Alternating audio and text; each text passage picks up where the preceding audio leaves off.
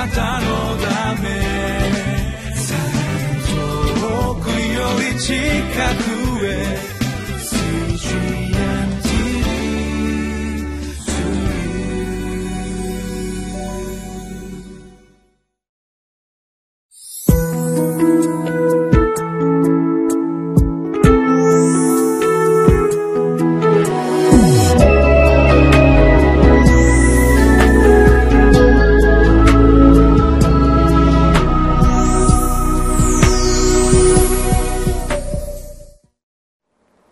皆さんこんにちは。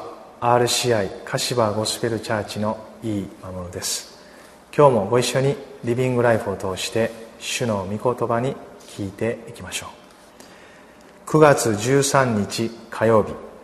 タイトルは「約束を成就される主を疑うことなく見上げます」聖書箇所はローマ書4章の18から25節です。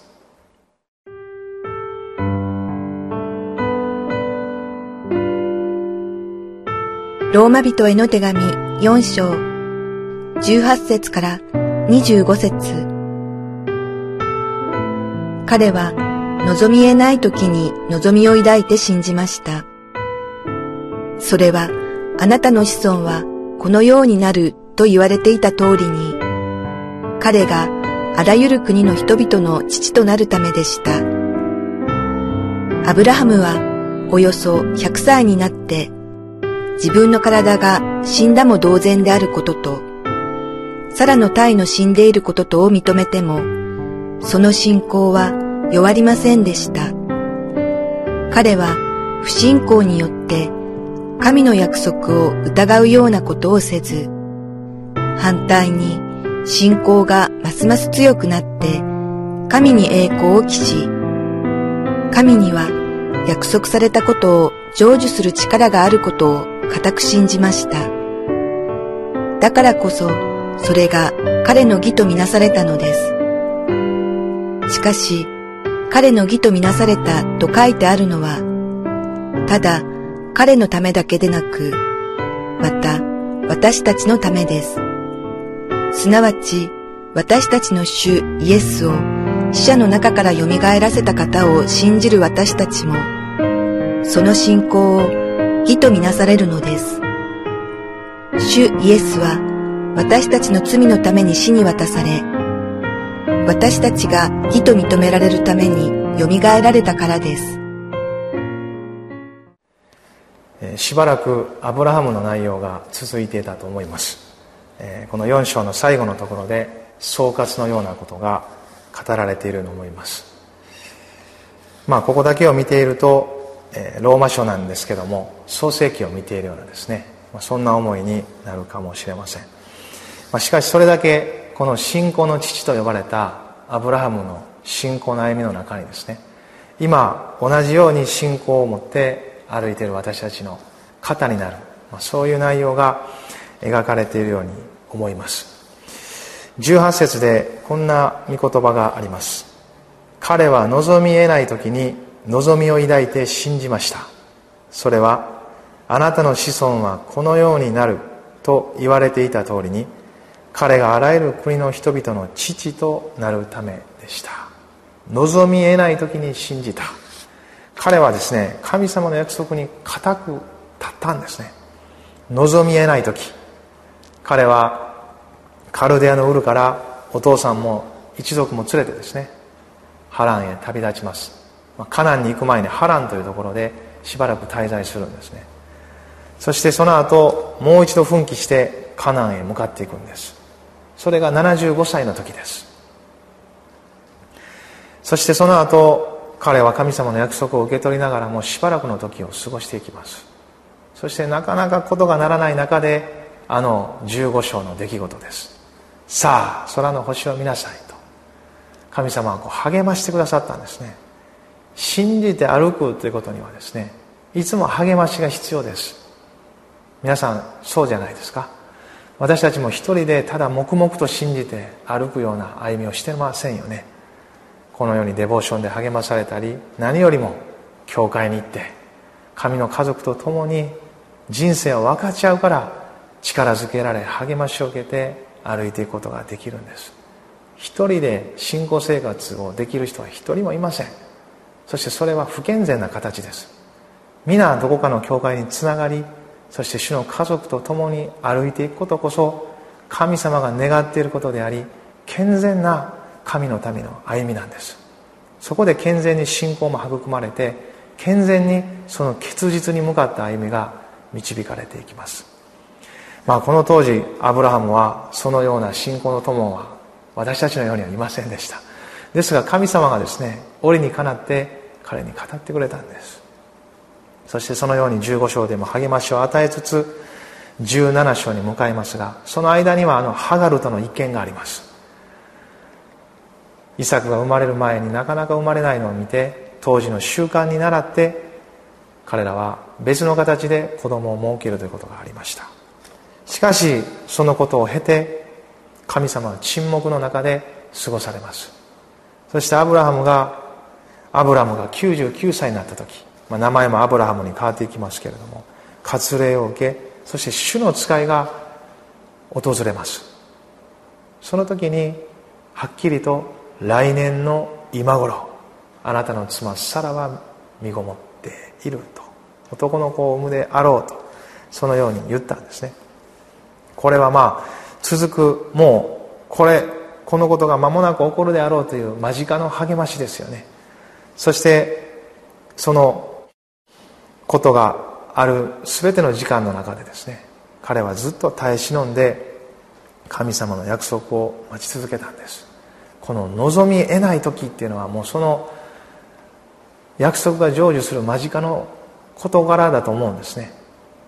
一人の子孫も与えられないまま自分も奥さんも年老いてですね体の機能としてももう望みがない。普通に考えたら無理だ。というその状況の中で神様は今だとおっしゃったんですね。まあ私たちの信仰の歩みの中にも時折こういうことってあると思うんですね。もう自分としてはもう一番無理だ。最悪だと思える時にこそ神様が働かれていく。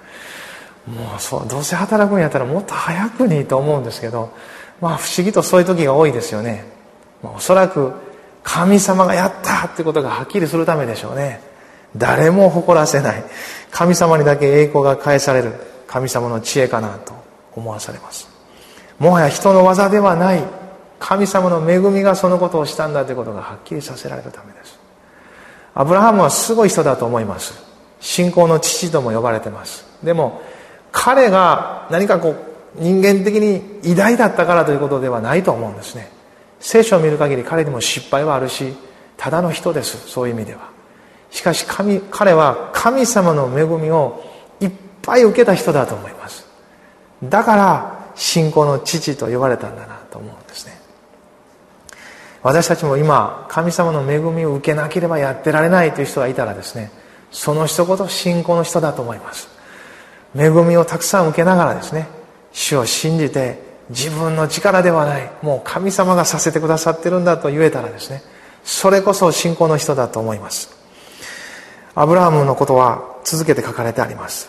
19節アブラハムはおよそ100歳になって自分の体が死んだも同然であることとサラの体の死んでいることとを認めてもその信仰は弱りませんでした。彼は不信仰によって神の約束を疑うようなことをせず反対に信仰がますます強くなって神に栄光を期し21節神には約束されたことを成就する力があることを固く信じました。22節。だからこそそれが彼の義とみなされたのです。アブラムは最後の最後でもう笑うんですね。神様にそのことを告げられた時笑ったんです。もうどうしようもなく笑いがこみ上げてきたんだと思います。それは信じれないからではなくもう神様そんなことがおできになるならどうぞやってくださいと。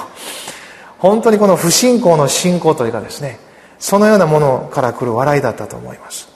それによって彼は笑いに笑ってそして神様の約束を受け取っていくようになったんです。見えるところの絶望がですねかえって信仰の望みをかきたてそして神様の栄光をお返ししていくというですねその道筋をはっきりとさせられたんです。神様を信じるということはただのことではありません。シンプルな出来事ですがこのことはとっても偉大な出来事です。イエス様もおっしゃられました。あなたたちが神が使わしたものを信じること。それが神の技ですと。神様を信じている出来事というのは神様の見業が行われているということです。私たちがたやすく信じることもあればですねなかなか信じれないこともあると思います。しかしそれを信じていく時にですね必ず通っていくのが私たち自身の死の領域です。もう自分では信じれないというところを通るときにですね初めて復活の信仰がそこから湧き上がっていきます。十字架というのはイエス様だけが死んだ場所ではありません。私たちもそこに張り合わされて同じように死に葬られそして復活する場所です。私たちの自分なりの信仰自分で信じれる信仰の限界の全てが死んでいく時初めて神様のものの信仰が復活のよみがえりの命と伴って現れてくるんです。アブラハムもそれを通っていったんですね。もはや私ではなくキリスト。ガラテヤ書の中でパウロはそのように絶叫しました。私はキリストと共に十字架につけられました。もはや私が生きているのではなくキリストが私のうちに生きておられるのです。と。そのアブラハムのところを訪問した神の人はこのように言ったんですね。主に不可能なことがあろうか。かつてマリアもイエス様を身ごもる前にですね見つかりの訪問を受けた時見つかりもマリアに語られました。神にとって不可能なことは一つもありません。小約聖書という訳ではこのようになっているんです。神から出る言葉で実現の力のないものは一つもありません。神様が語られたことは神様が責任を持って忠実に誠実にそのことを成し遂げていかれます。